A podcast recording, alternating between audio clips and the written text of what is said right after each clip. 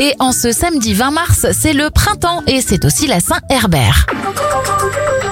Les anniversaires de stars, le journaliste Harry Roselmack a 48 ans, 64 ans pour le réalisateur Spike Lee, l'athlète Philippe Croison a 53 ans et l'animatrice Faustine Bollard en a 42. Je suis une poupée de cire. Un seul événement à retenir et on va terminer avec ça.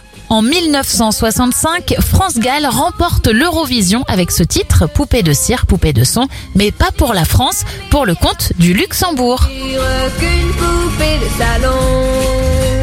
Je vois la vie en rose bonbon, poupée de cire, poupée de sang.